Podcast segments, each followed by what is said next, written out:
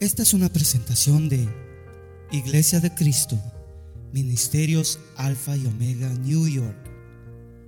Si desea más información de este ministerio, como lugar, horario de actividades, visite nuestro sitio de internet. La dirección es ayoni.org. A Y O N Y.org. Allí encontrará diferentes recursos y enlaces a nuestras plataformas sociales que deseamos sean de bendición para su vida.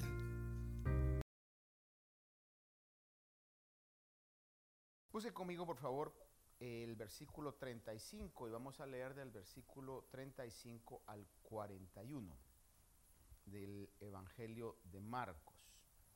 Leámoslo juntos, por favor, Marcos 4, 35 al 41. Dice, ese día, caída ya la tarde, les dijo, pasemos al otro lado. Despidiendo a la multitud, le llevaron con ellos en la barca, como estaba. Y había otras barcas con él, pero se levantó una violenta tempestad y las olas se lanzaban sobre la barca de tal manera que ya se anegaba la barca. Él estaba en la popa durmiendo sobre un cabezal. Entonces le despertaron y le dijeron, Maestro, ¿no te importa que perezcamos? Y levantándose, reprendió al viento y dijo al mar, Cálmate, sosiégate y el viento cesó y sobrevino una gran calma. Entonces les dijo, ¿por qué estáis amedrentados? ¿Cómo no tenéis fe? Y se llenaron de gran temor y se decían unos a otros, ¿quién es? ¿Quién pues es este que aún el viento y el mar le obedecen? Ahora vaya conmigo a buscar el mismo relato en Mateo capítulo 8, por favor. Mateo 8, y vamos a leer del versículo 23 al 27. Mateo 8, 23. Y luego vamos a concluir la lectura yendo al mismo relato que aparece en Lucas. Mateo 8, 23, para que los, los que ya los tengamos leamos juntos. Dice, cuando entró Jesús en la barca, sus discípulos le siguieron y de pronto se desató una gran tormenta en el mar, de modo que las olas cubrían la barca. Pero Jesús estaba dormido y llegándose a él le despertaron diciendo, Señor, sálvanos que perecemos. Y él les dijo, ¿por qué estáis amedrentados, hombres de poca fe? Entonces se levantó, reprendió a los vientos y al mar, y sobrevino una gran calma. Y los hombres se maravillaron diciendo, ¿quién es este que aún los vientos y el mar le obedecen? Y la última lectura la vamos a hacer juntos, Lucas capítulo 8, versículo 22 al 25, el mismo relato en tres diferentes evangelios de tres diferentes testigos. Lucas 8, 22. Y quiero que lo leamos juntos. Lucas 8, 22 al 25. Una vez más, Lucas 8, 22 al 25. Dice, leámoslo juntos. Y uno de aquellos días entró en una barca con sus discípulos y les dijo, pasemos al otro lado del lago. Y se hicieron a la mar, pero mientras ellos navegaban, él se durmió. Y una violenta tempestad descendió sobre el lago y comenzaron a anegarse y corrían peligro. Y llegándose a él, le despertaron diciendo, Maestro, maestro, que perecemos. Y él, levantándose, reprendió al viento y a las olas embravecidas, y cesaron, y sobrevino la calma. Y él les dijo, ¿dónde está vuestra fe? Pero ellos estaban atemorizados y asombrados, diciéndose unos a otros, ¿quién es pues este que aún los vientos y el agua manda y le obedece? Amén. Asiento, por favor, queridos hermanos. Quise que leyéramos los tres relatos para tener una idea general complementaria de lo que eh, se dice en Marcos, lo que se dice en Mateo y se dice también en Lucas. Una de las evidencias para verificar que un testimonio es válido es que los relatos no sean exactamente similares, con las mismas palabras, porque eso daría la idea que se han puesto de acuerdo para decir exactamente lo mismo. Podemos decir lo mismo con diferentes palabras y diferentes expresiones. Y esa es una manera en que podemos nosotros ver que los relatos del Señor Jesús son reales porque hay diferentes variantes que dicen exactamente lo ocurrido en esa ocasión. Por decirle algo, usted puede ser eh, testigo de un incidente o de un accidente. Haga de cuenta que en cualquier lugar usted ve un accidente y luego le dicen, ¿qué pasó? Y usted dice, bueno, pues eh, el carro negro le dio al carro rojo. Y el policía toma el testimonio y dice, el testigo número uno dijo que el carro negro le dio al carro rojo. Luego va con otro testigo dos y dice, bueno, el carro rojo se le metió al carro negro. Es decir, podría haber una aparente contradicción, pero no es contradicción, sino que está ampliando más esto. Y otra persona puede decir, yo me di cuenta que el del carro rojo venía hablando por teléfono y el del carro negro trató de frenar, pero todavía le dio. Es decir, son complementos de una misma eh, situación y es lo que en cierto sentido podemos nosotros notar acá, que cada relato tiene diferentes variantes, pero de un acontecimiento que pasó y que los tres testimonios certifican realmente que pasó tal como ellos lo están diciendo. Va a ver usted, por ejemplo, que dos de estos relatos dicen el mar y luego utiliza la palabra lago.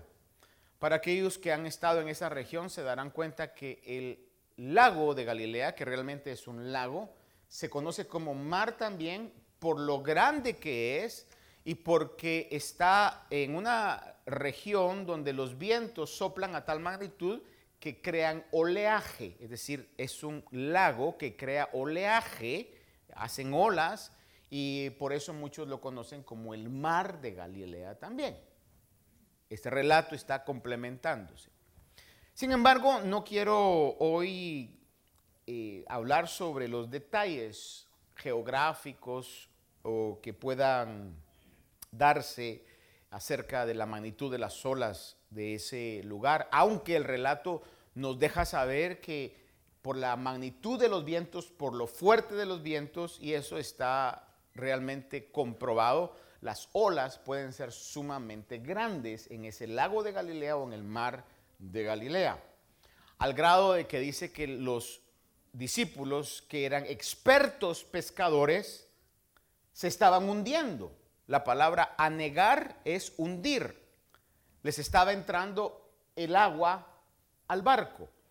Y en este caso, el Señor iba en un barco y los discípulos que iban en ese barco son los que fueron testigos directos de ese milagro. Sin embargo, podemos ver en el relato que también habían otros barcos que iban acompañando la embarcación donde Jesús estaba.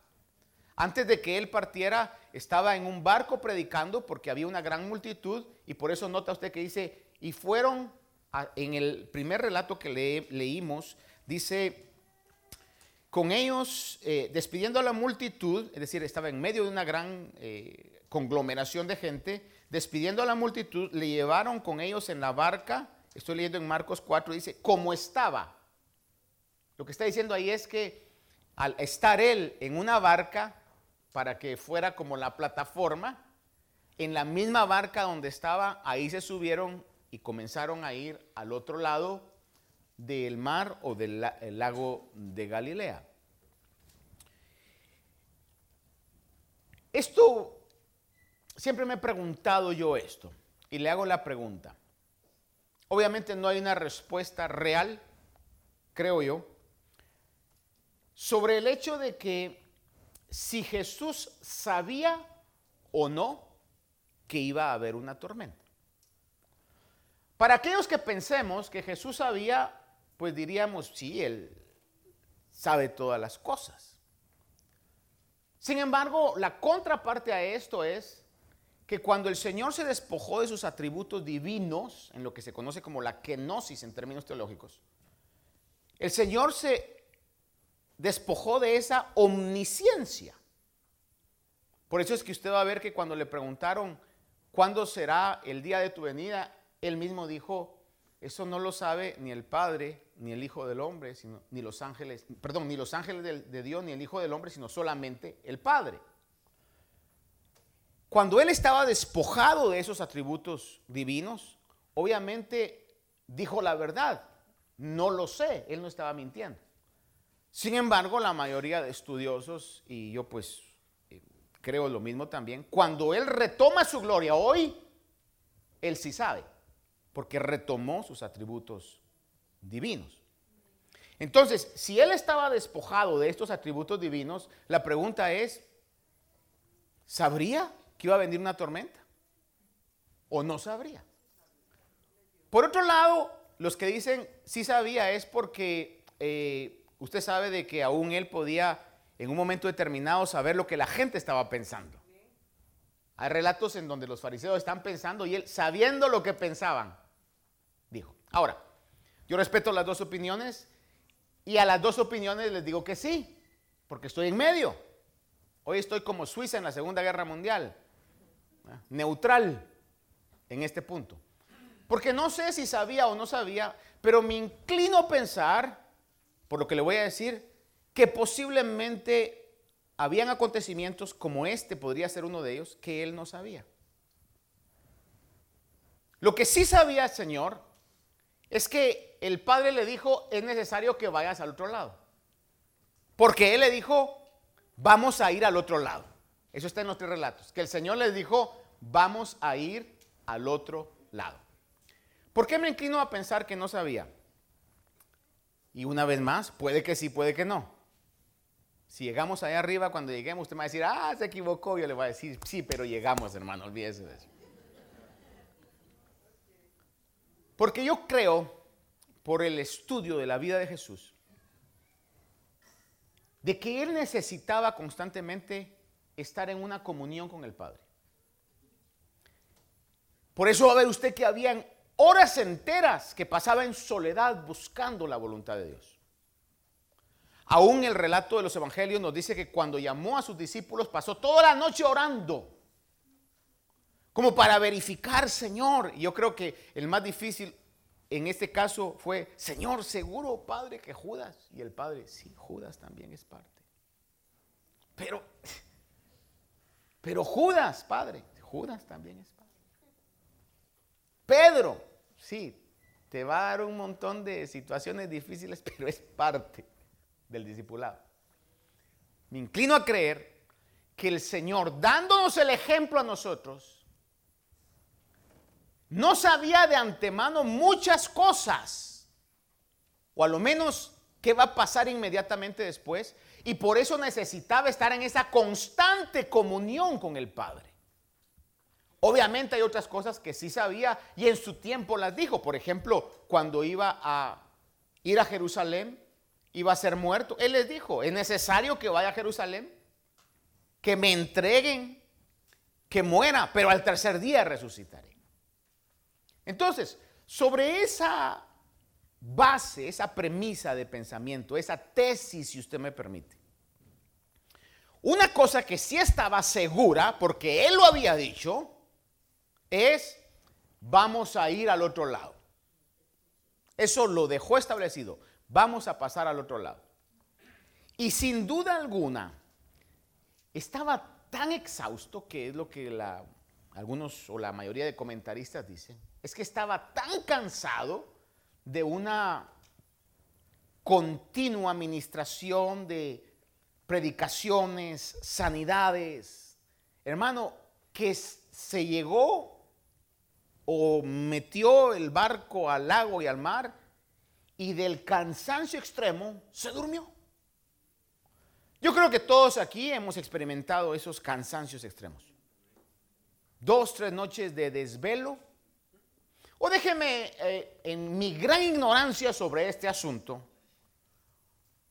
eh, me han dicho en alguna oportunidad que después de que las queridas y apreciadas y bellas damas dan a luz después de un parto posiblemente de 15, 20 horas, después de dar a luz, les entra un sueño terrible.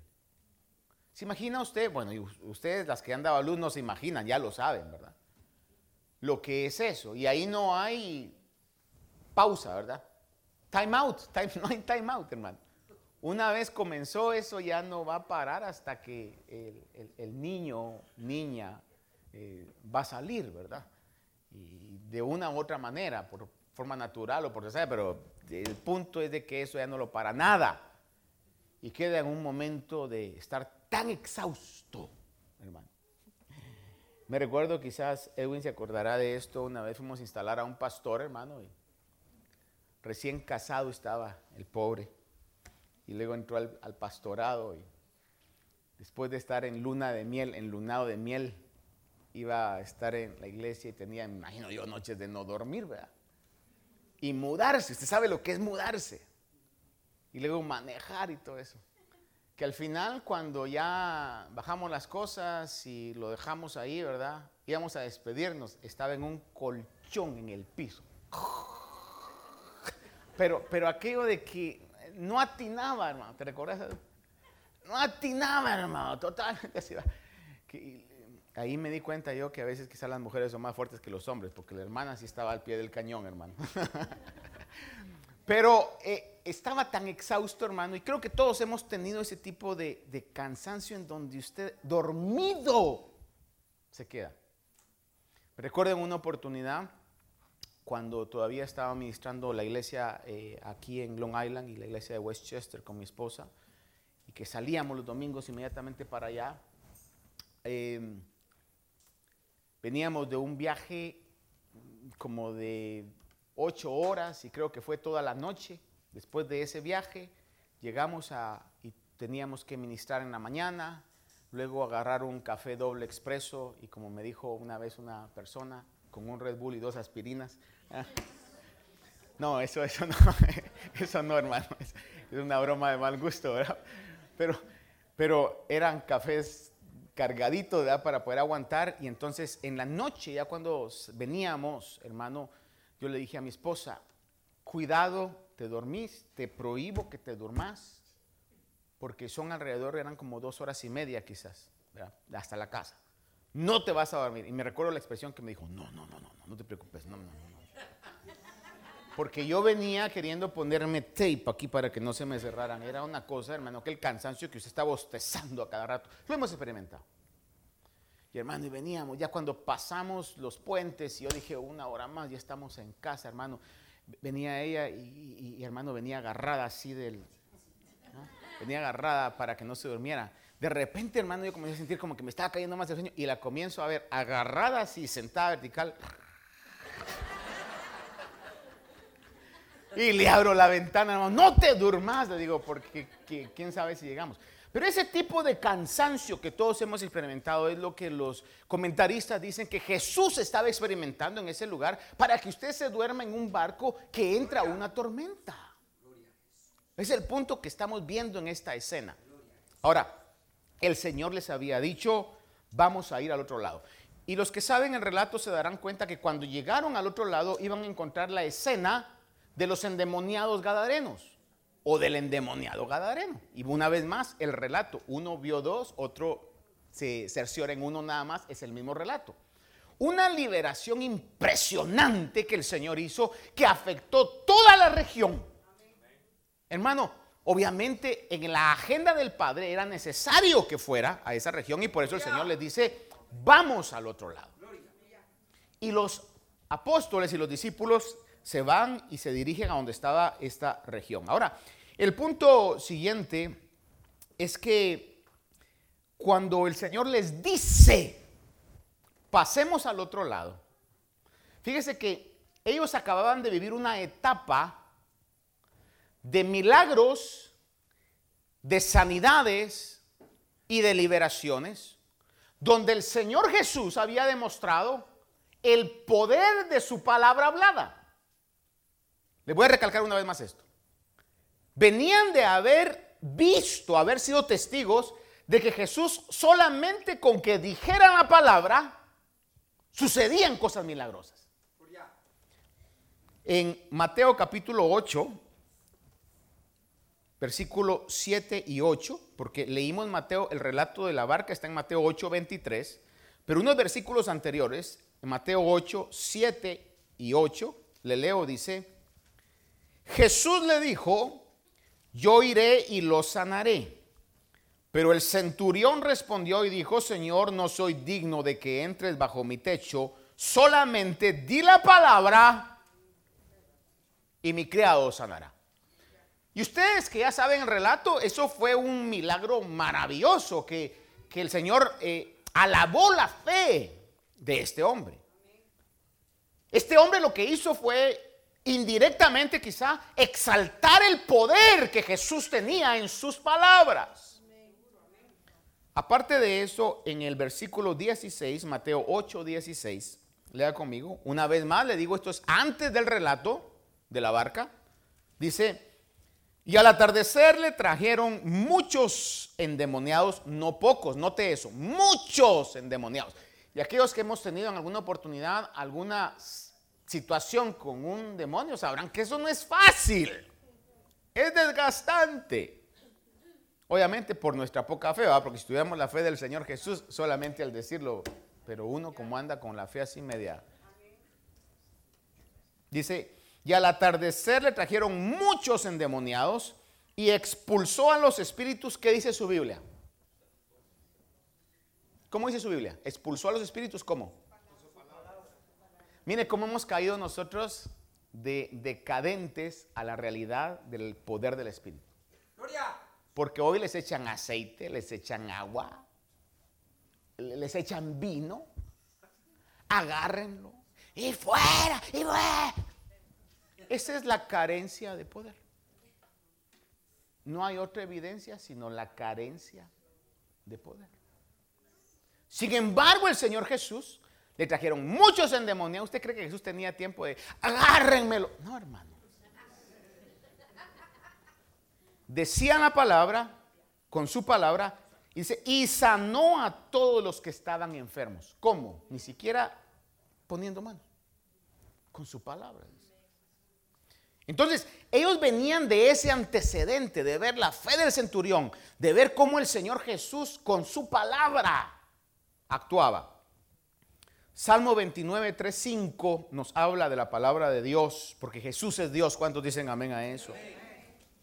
Salmo 29, 3, 5 dice, la voz del Señor sobre las aguas, el Dios de gloria truena, el Señor está sobre las muchas aguas, la voz del Señor es poderosa, la voz del Señor es majestuosa, la voz del Señor rompe los cedros, sí, el Señor hace pedazos los cedros del Líbano, versos 7 al 9 dice, la voz del Señor levanta llamas de fuego. La voz del Señor hace temblar el desierto. El Señor hace temblar el desierto de Cades. La voz del Señor hace parir las siervas y deja los bosques desnudos. Y en su templo todo dice gloria. La voz del Señor es poderosa. Por eso el centurión dice, solo di tu palabra. Y el milagro sucederá. Entonces cuando los discípulos porque déjeme decirle esto, Dios nunca nos va a pedir nada que no nos haya enseñado o preparado para que estemos capaces de poder dar lo que Él nos está pidiendo. Cuando el Señor entonces, que en los relatos lo vemos claramente que le dice, pasemos al otro lado, vamos al otro lado, era como para que ellos hubieran dicho, ya lo dijo, de que llegamos, llegamos como sea, pero vamos a llegar porque Jesús lo dijo. Eso es muy importante que consideremos en este relato.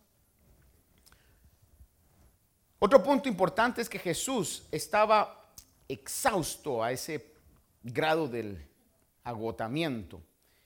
Y um, la razón era porque se había hecho carne. Juan 1.14 dice, y el verbo se hizo carne y habitó entre nosotros. Oiga esto, el verbo, la palabra creadora, que es imposible quizá para nosotros comprender esa magnitud, se hizo carne, pero habitó entre nosotros y vimos su gloria como la gloria del unigénito del Padre lleno de gracia y de verdad. Hay una historia de un misionero que estaba haciendo trabajo misionero en, en, India. Y entonces a la persona que estaba discipulando se le hacía difícil creer el Evangelio. ¿Cómo es que Dios se haya hecho hombre? Y lo que le decía al misionero es, ¿por qué es necesario que se haya hecho hombre? O sea, no comprendía a esta persona. Dice que iban caminando en un campo y de repente el hindú tropezó en un hormiguero y todas las hormigas se desparramaron, hermano. Y entonces, usted sabe cómo son esas culturas en relación a los animales. Dice, pobrecitas, pobrecitas. Y entonces dice que el, el hindú dijo, ay, ¿cómo, ¿cómo pudiera yo decirles a las hormigas que no fue mi intención? Y el misionero supo que era Dios dándole una ilustración. Dices, solamente si te hicieras hormiga. Y le dijeras a las hormigas, lo lamento, compañeras, no fue mi intención destruirle su casa. Por eso Dios tuvo que hacerse hombre para poder transmitir el mensaje de Dios, que de tal manera amó Dios al mundo, que envió a su único Hijo para que todo aquel que cree en Él no se pierda, sino tenga vida eterna. Por eso fue necesario que se hiciera hombre. Y por eso la Biblia habla en, Isaías capítulo 53, varón de dolores, experimentado en aflicción. Así que en la administración que hoy tuvimos, de poder saber que aún en medio de las pruebas hay que alabar, de poder levantar las manos en medio de circunstancias difíciles, sepa que nadie lo va a entender mejor, sino solamente aquel que se hizo hombre, para poder transmitir el mensaje del Dios Todopoderoso. Dele fuerte a Él ese, esa ofrenda de palmas. Te bendecimos, Señor. Otro punto importante en este relato es que Jesús enfrentó no cualquier tormenta, o los discípulos se enfrentaron con Jesús, no cualquier tormenta, sino la Biblia dice una gran tormenta. Las olas dice que cubrían la barca y se hundían. Es decir, era una realidad que humanamente ellos corrían peligro. Y estos eran hombres experimentados en, en pesca. No cualquier vientecito los iba a asustar. Para que hubieran despertado a Jesús era porque el asunto estaba serio, hermano. Dios, amados hermanos, que somos creyentes, digan amén los creyentes. Dios no nos ha prometido que nos va a tener en una burbuja de protección. No, van a haber sufrimientos, van a haber tribulaciones, van a haber etapas difíciles en la vida. Pero nos aconseja el Señor en su palabra que en cualquier situación podamos tener confianza en Él. Juan capítulo 16, verso 33 dice, estas cosas os he hablado para que en mí tengáis paz.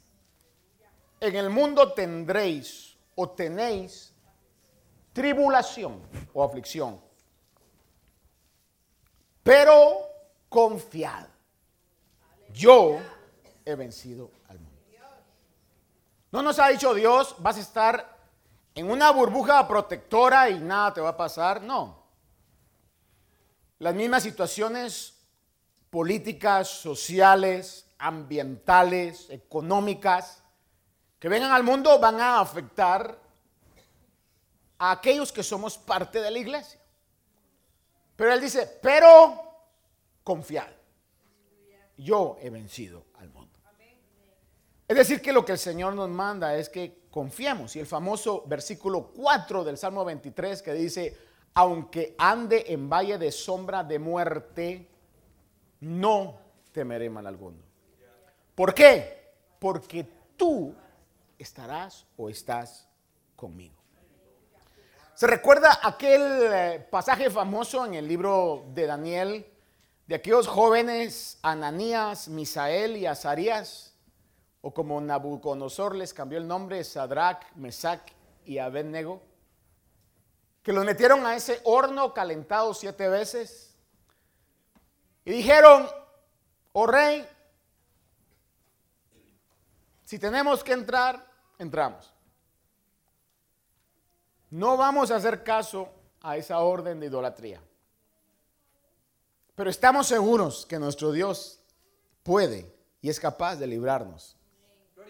Cualquiera podría decir, bueno, la liberación hubiera sido que hubiera llegado un mensajero rápidamente y le hubiera dicho, eh, Nabucodonosor, lamento, rey, decirte que National Grid cortó el gas ayer y el horno ya no se puede encender.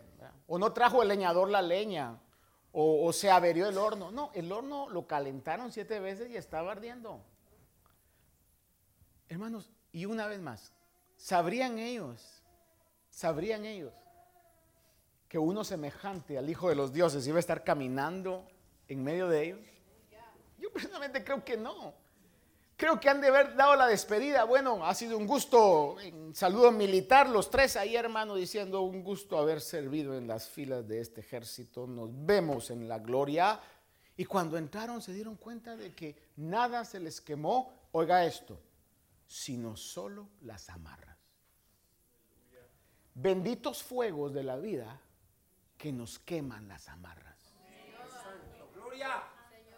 Y ahí estaba uno semejante al Hijo de los dioses, que era obviamente la persona de la encarnación, no la encarnación, sino una teofanía, una cristofanía de Jesús, caminando en medio de ellos, en medio del fuego. Porque Él no nos ha prometido estar en una burbuja, pero ha dicho, aunque pases por las aguas, no te ahogarás, aunque pases por el fuego, no te quemarás, ni la llama arderá Ahora, quizás el punto clave aquí, o uno de los puntos claves, es la pregunta acusatoria de los discípulos. Esa pregunta que en algún momento quizás personas cercanas a usted, quizás su misma familia, le ha dicho. Voy a ponerlo de los dos lados, tanto hombres como mujeres. Voy a comenzar con los hombres. Que el hombre venga y le diga un día a la esposa, déjame descansar. Mira a los niños. No te importa mi condición. Y la esposa quizás a decir, no, si no es que no me importe, lo que pasa es que esto no los controla nada, pues. Pero ¿cómo se siente alguien que el cónyuge o el hijo le diga, ¿qué acaso no te importo? Es como, por ejemplo, haga de cuenta que su hijo le pide un gusto que usted no le puede dar. Usted sabe que hay obligaciones, recibos, biles que pagar y de repente eh, usted le ofreció, mira, eh, la otra semana te compro esto, pero no pudo. Y que el hijo le diga, yo no te importo. Usted dice, ¿cómo no me vas a importar si te, te crío, te doy de comer, me quito del pan para dártelo a ti, te visto? O sea, lo que pasa es que ahorita no, no puedo, pues, en una situación así, ¿verdad? Es decir, ese tipo de pregunta acusatoria, en un momento determinado, llega, ¿que no? A crear una reflexión. Ah, como que no te importo. No, sí me importas. O sea, es, una realidad. Y lo que está pasando aquí con Jesús es enfrentando una pregunta acusatoria de los discípulos. Cuando llegan y le dicen, ¿acaso no te importa que perezcamos. Por eso es que yo pienso que el Señor se ha de haber levantado en un lenguaje muy corriente, hermano, enchilado. O sea, enojado, como, o quizás frustrado, ¿verdad? O sea, como quien dice esto, no, aprenden pues. ¿Cómo no me van a importar? Y venía a mi memoria, porque la pregunta fue, ¿no te importa que perezcamos? Venía a mi memoria, por ejemplo, el Salmo 121. ¿Cuántos se saben el Salmo 121? Levanten la mano. Le voy a decir que muchos se lo saben, pero no se han dado cuenta que se lo saben. ¿Cómo es que yo sé que se lo saben?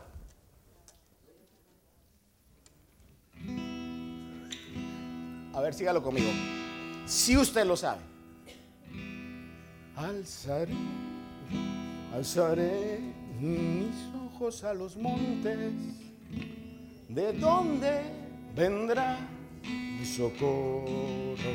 Perdone la voz. Mi socorro viene de Jehová. ¿Qué más dice? Que hizo los cielos y la tierra. Una vez más, alzaré Alzaré mis ojos a los montes. ¿De dónde vendrá mi socorro?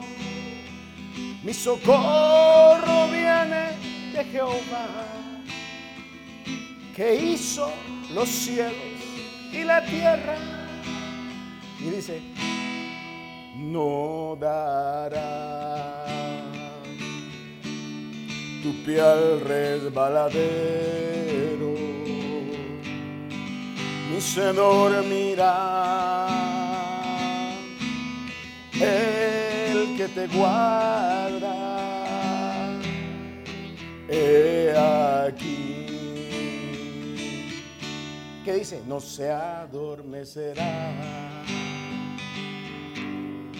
ni se dormirá el que guarda Israel. ¿Qué más dice? Jehová es tu guardador. Jehová es tu sombra, tu mano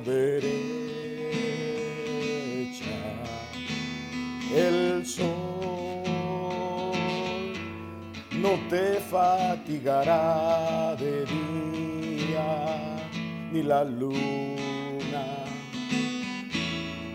de noche.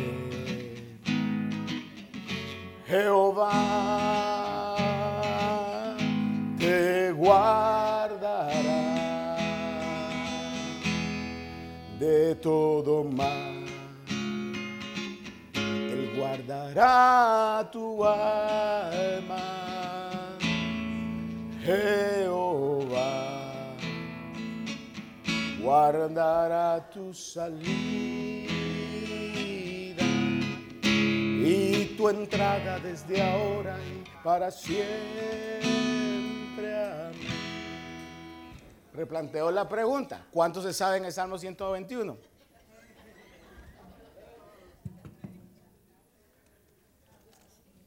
Cantado sí dicen, ¿verdad? Mire, cantado, recitado, escrito como sea, lo importante es que memoricemos la palabra de Dios. Porque va a haber algún momento en su vida donde usted va a estar en la barca. Y no va a haber escritura más poderosa que pasajes como el Salmo 121. Donde usted va a decir, alzaré mis ojos a los montes ¿De dónde vendrá mi socorro? Mi socorro viene del Señor que hizo los cielos y la tierra. No dará mi pie al resbaladero, no se dormirá el que, se guarda, el que me guarda. He aquí no dormirá ni se adormecerá el que guarda a Israel. Jehová es tu guardador, Jehová es tu sombra, tu mano derecha. El sol no te fatigará de día, la luna no te cansará de noche. El Señor te guardará guardará tu entrada, guardará tu salida.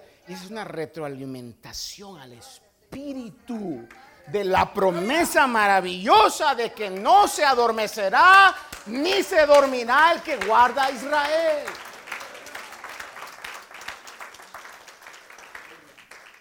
¿Y por qué se lo dije? Porque yo soy fiel creyente que la iglesia tenemos que volver a cantar la palabra de Dios. Tenemos que volver a que nuestros cantos sean basados en la palabra de Dios. Y que usted, hermano, como, como dijeron ahí, va, cantado si me lo sé, como sea. Cánteselo a la duda, pero hablemos la palabra de Dios. Amén. Ahora, ¿le importaban ellos al Señor? En base a la palabra, ¿le importaban al Señor? Por eso le digo, era una pregunta acusatoria, era una pregunta sin fundamento. Si usted me, me, dice, hasta una pregunta un poco tonta, que todos en algún momento hacemos cuando estamos en dificultades. Qué desgracia de vida la que yo tengo. Ay, quisiera morirme. Ay, ¿por qué nací? Si es que así lo dijeron. Elías lo dijo, Jonás lo dijo. Job llegó a maldecir el día en que nació. Ah, pero pregúntele después del capítulo 42, cuando le dieron siete veces más de lo que había perdido. Como para llegar y decir, Job, entonces, ¿qué? ¿Mañana te morís? Ah, no, Dios guarde. Si está conmigo en esto. Todos tenemos expresiones hasta cierto punto tontas de nuestra desesperación. Y tenemos que entender que los discípulos sabían, no solamente porque el Señor se los haya dicho, sino por la autoridad de la palabra de Dios, que Dios los amaba. Sin embargo, en esos momentos expresaron lo que no deberían expresar. Por eso hay muchas situaciones en lo que lo que más nos conviene al estar en esas situaciones es mejor callarse mejor no voy a hablar, Señor, porque puedo pecar en contra de ti, Señor amado. Solo te pido que me des la fuerza en medio de esta tormenta. Y el Señor en este acto evidenció de una manera sobrenatural su poder. Porque si usted mira en el relato dice que la tormenta se aquietó inmediatamente. Es un hecho que no pasa natural en las tormentas. Cuando hay una tormenta, por ejemplo, Mire usted qué lindo día tenemos hoy. ¿Qué tal ayer? Todo el día lloviendo, hermano.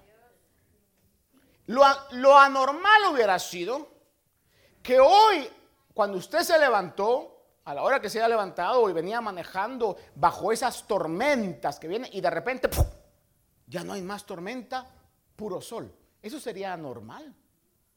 Pero le digo, de la, una, un, un cambio radical. Pero ¿cómo llega la calma? Despacio. Es una transición. Sin embargo, el Señor aquí dice que le dijo al viento y a la mar, yo me pongo a pensar, eh, qué maravilloso eso. De, aquellos vientos que algunos argumentan que para que tuvieran ese tipo de olas eran vientos huracanados, arriba de 60 millas. Eso lo hemos experimentado aquí, hermano. Y de repente, como, como cuando los trailers esos 18-wheelers, o los sudamericanos le llaman tractomulas. No sé por qué le llamarán así, así le llaman allá. Van, hermano, y de repente frenan con frenos de aire, que van a 60, 60 millas y no ven. Imagino que algo así debe haber pasado con el viento. El viento, hermano, de haber dicho, cálmate, cálmate, ya dio la orden y todas las olas también, hermano, la que iba así, hermano, la comenzaron a jalar de vuelta, hermano. Una gran calma. No fue que las olas comenzaron a disminuir, una gran calma. Si nosotros podemos tener esa fe, vamos a vivir situaciones en donde en medio de las más grandes tormentas van a venir grandes calmas milagrosas que aún a nosotros mismos nos van a dejar con asombro. ¿Quién es el Dios al cual yo le sirvo? ¿Quién es el Dios al cual yo creo? ¿Cuántos tienen fe a esa palabra y decir, Señor, yo creo tu palabra? Porque Dios no nos ha diseñado para vivir en una burbuja. Van a haber tormentas, hermanos, van a haber tormentas. Y después de calmar la tormenta, Jesús, fíjese que más que pregunta, porque era evidente que la tormenta era grande, pero más que la pregunta, los confronta a la pregunta que les hace. Le dice, ¿por qué estáis amedrentados? Y ellos no le respondieron después. E-, e-, Eran esas preguntas donde uno mejor no responde, porque lo que tiene que hacer es bajar la cabeza mejor. Por eso no era una pregunta que le informara a él, sino una pregunta confrontando la situación real que estaba pasando en sus corazones. ¿Por qué estáis amedrentados? Volviéndoles a la realidad de lo que yo le dije momentos atrás, si me han visto sanar milagrosamente por decir la palabra, si me han visto liberar muchos endemoniados solo por decir las palabras, ¿qué no les había dicho que íbamos a llegar al otro lado? Eso es lo que les digo. ¿Por qué estáis amedrentados? Ahora, vea, ¿cuál es el significado de la palabra amedrentar? Déjeme decirle algo. El amedrentamiento o el verbo amedrentar significa infundir temor. El eh, amedrentamiento, es decir, el acto y el resultado de amedrentar, implica ejercer una presión o depositar una carga simbólica en la persona que recibe la acción. Escuche esto. De manera se espera que el sujeto amedrentado actúe de acuerdo a las exigencias de quien se encarga amedrentar. Es un verbo activo transitivo que se define como causar miedo, temor, pánico o de aprensión. También hace referencia a intimidar o asustar a alguien. La misión del amedrentamiento es doblegar, escuche esto, doblegar la voluntad del otro u otros para así lograr los fines que se propone el intimidador que normalmente es un individuo de perfil dominante y que gusta de usar las amenazas, armas y de violencia física para provocar temores a otros. No le voy a preguntar si usted ha estado amedrentado porque estoy seguro que todos en algún momento hemos estado amedrentados en alguna situación. Yo me recuerdo una, le voy a citar una que le he citado anteriormente, pero cuando estaba yo niño, y no con esto quiero que vaya usted a, decirle a sus hijos, ah, miren lo que hizo el pastor, es bueno hacerlo. No, no es bueno hacerlo. Pero me recuerdo cuando yo estaba como en el segundo año de primaria, segundo o tercer año de primaria, cuando yo me eduqué, eh, y me eduqué en diferentes lugares, los problemas se arreglaban entre niños no involucraban a todas las familias por los pleitos de los niños, lo cual es ilógico. me recuerdo que en la clase había un compañero que era flaco, flaco, flaco, hermano. Era como eléctrico, siempre andaba así eléctrico, hermano. Hiperactivo le dirían ahora, ¿verdad? Pero que a todos molestaba. Llegaba, hermano, y usted estaba con sus lápices y decía, este me gusta, mío, ¿y qué, y qué, y qué? Y comenzaba, hermano, flaco y tenía los mejores lapiceros de todos. Si le gustaba el lunch que usted había llevado, hermano, uno tenía que comérselo a escondidas, hermano, por esa situación. Y un día, mire, todos, una clase como de unos 25, 30 hombres, él era el rey de esa jungla, hermano. Me recuerdo que todos le decíamos espinudo porque su pelo era así para arriba, ¿verdad? Pero un día llegó con el más tranquilo. Me recuerdo que el nombre de él era Morris, que yo lo bendigo y le agradezco y todos los demás le agradezcan también esa situación. Llegó con, con este muchachito, este niño Morris, que era tranquilo y estaba pintando y le dijo, dame eso. Y le dijo, mira, conmigo no te metas, le dijo. ¿Y qué? Le dijo. Espérate que termine en el recreo, nos vemos. Me recuerdo que en el recreo se hicieron rueda y usted sabe, llegó y el Morris lo agarró. Mire, mejor no le cuento porque le puedo... El punto es que todos lo rodeamos, nadie se metía. Solo para decirle la realidad, digo con mucho cuidado, se le montó encima y lo agarraba. Decía, ya, dale. Decía,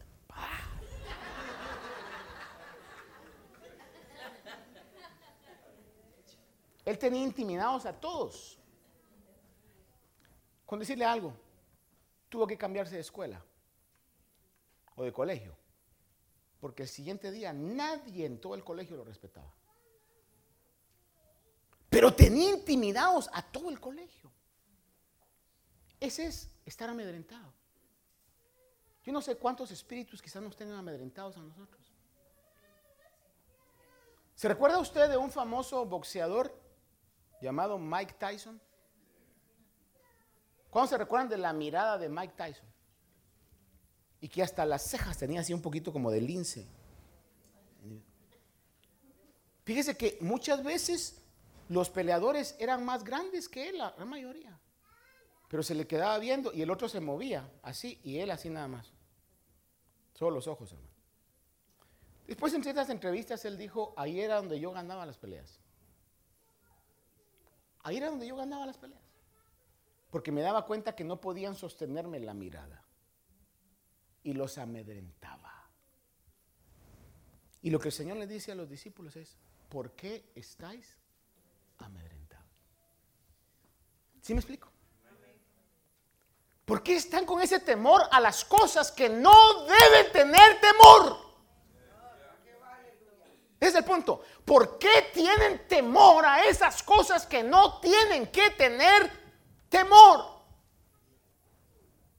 Si no se acuerda de todo el mensaje hoy, por favor acuérdese del canto, haga de cuenta que no lo canté yo, que lo cantaron los hermanos que tienen buena voz.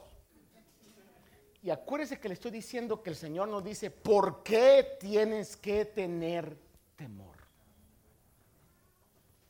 ¿Qué acaso no te he dicho yo que la obra que he comenzado la voy a terminar? ¿Qué acaso no te he dicho yo que nunca te voy a dejar, que nunca te voy a abandonar? ¿Qué acaso no te he dicho yo que los que ponen mi confianza, tu confianza en mí, nunca serán avergonzados? Y lo que el Señor le dice, ¿por qué estáis amedrentados? Entonces, vamos a enfrentarnos a, tormentas y termino con esto la actitud de intimidamiento que estaban amedrentados era porque en medio de las tribulaciones tendemos a perder la fe. Porque el Señor le dice, ¿dónde está vuestra fe? Y de esto todos hemos sido culpables algún día. ¿No se ha dado cuenta usted de que en situaciones tan sencillas, a veces cuando usted está en carreras o en presiones, de tiempo. Usted dice, ahí vengo, ya, ya me voy. Mis llaves. ¿Cuántos han tenido esa experiencia? Mis llaves, mis llaves. ¿Dónde están mis llaves? Mujer o marido o niño, ¿dónde están mis llaves? El perro las mire si no las tiene en la boca. Y hermano, y, y comienza a haber un caos por las benditas llaves. Y quizá la esposa le dice, ya chequeaste tu jacket, ya vi, no hay, no están ahí, no están ahí. Y al final, hermano, chequea la jacket, chequea. No está, entendeme que no están. Y ya voy tarde y el tráfico. Chequea y. Ah, aquí están. ¿Las perdió? No, no las perdió. Lo que pasa es que no las encontraba. O lo que nos ha pasado en alguna oportunidad, ¿verdad? Y mis lentes, mis lentes. A mí me ha pasado, Y los tiene puestos uno. Cuando,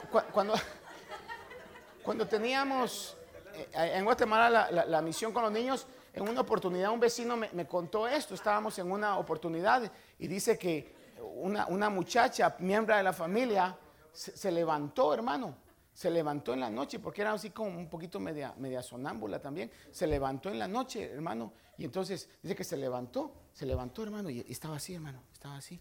Dice, ¿quién apagó la luz? ¿quién apagó la luz? ¿Quién apagó la luz? Dice, abrí los ojos, le dijeron.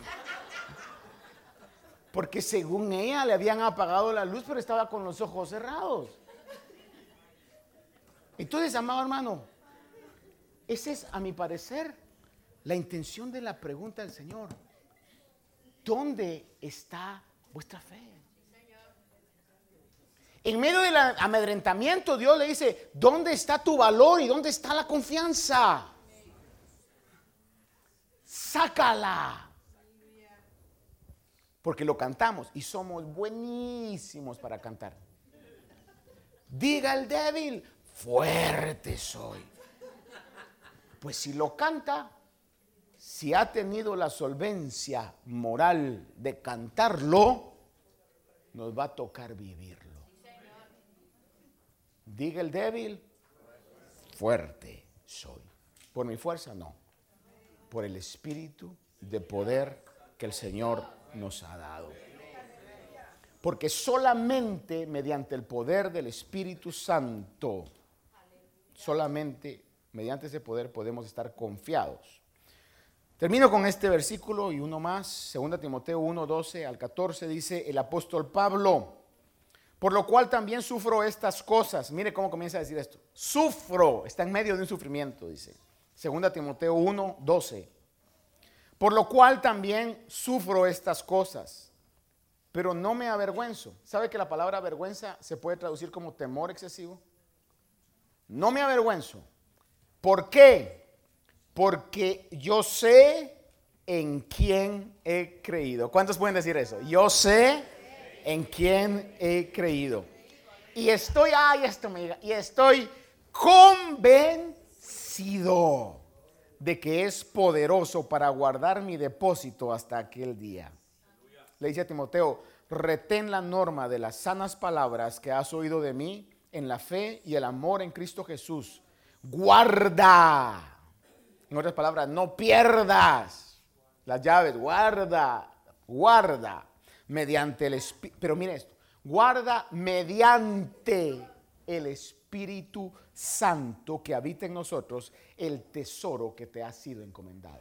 Por eso me inclino a pensar que el Señor en su búsqueda de oración, lo que Él quería era darnos el ejemplo que necesitamos todos los días, constantemente, decirle al Señor, Señor, necesito fuerza, porque si no en esta tormenta me voy a amedrentar. Necesito fuerza para esta semana, porque si no esta semana mis adversarios me van a querer amedrentar. Necesito tu Espíritu Santo para que mediante el Espíritu Santo no pierda la fe, no pierda el valor, no pierda la confianza en ti.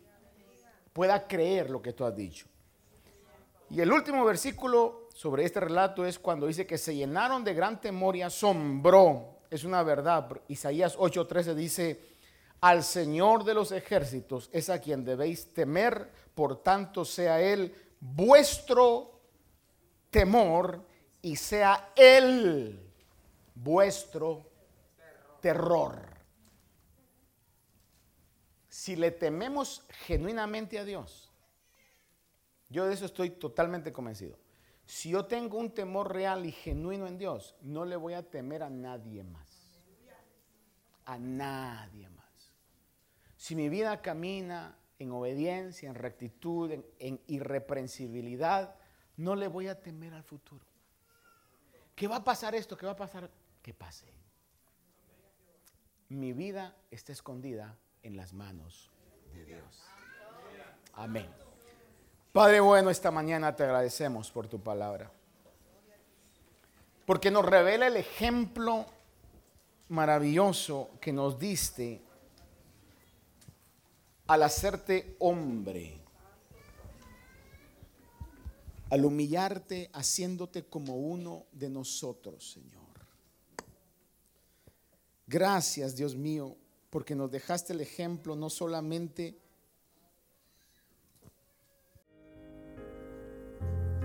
Esperamos que esta meditación haya bendecido su vida. Si desea más información de este ministerio, como lugar, horario de actividades, visite nuestro sitio de internet. La dirección es ayoni.org. A Y O N. Allí encontrará diferentes recursos y enlaces a nuestras plataformas sociales que deseamos sean de bendición para su vida. Bendiciones.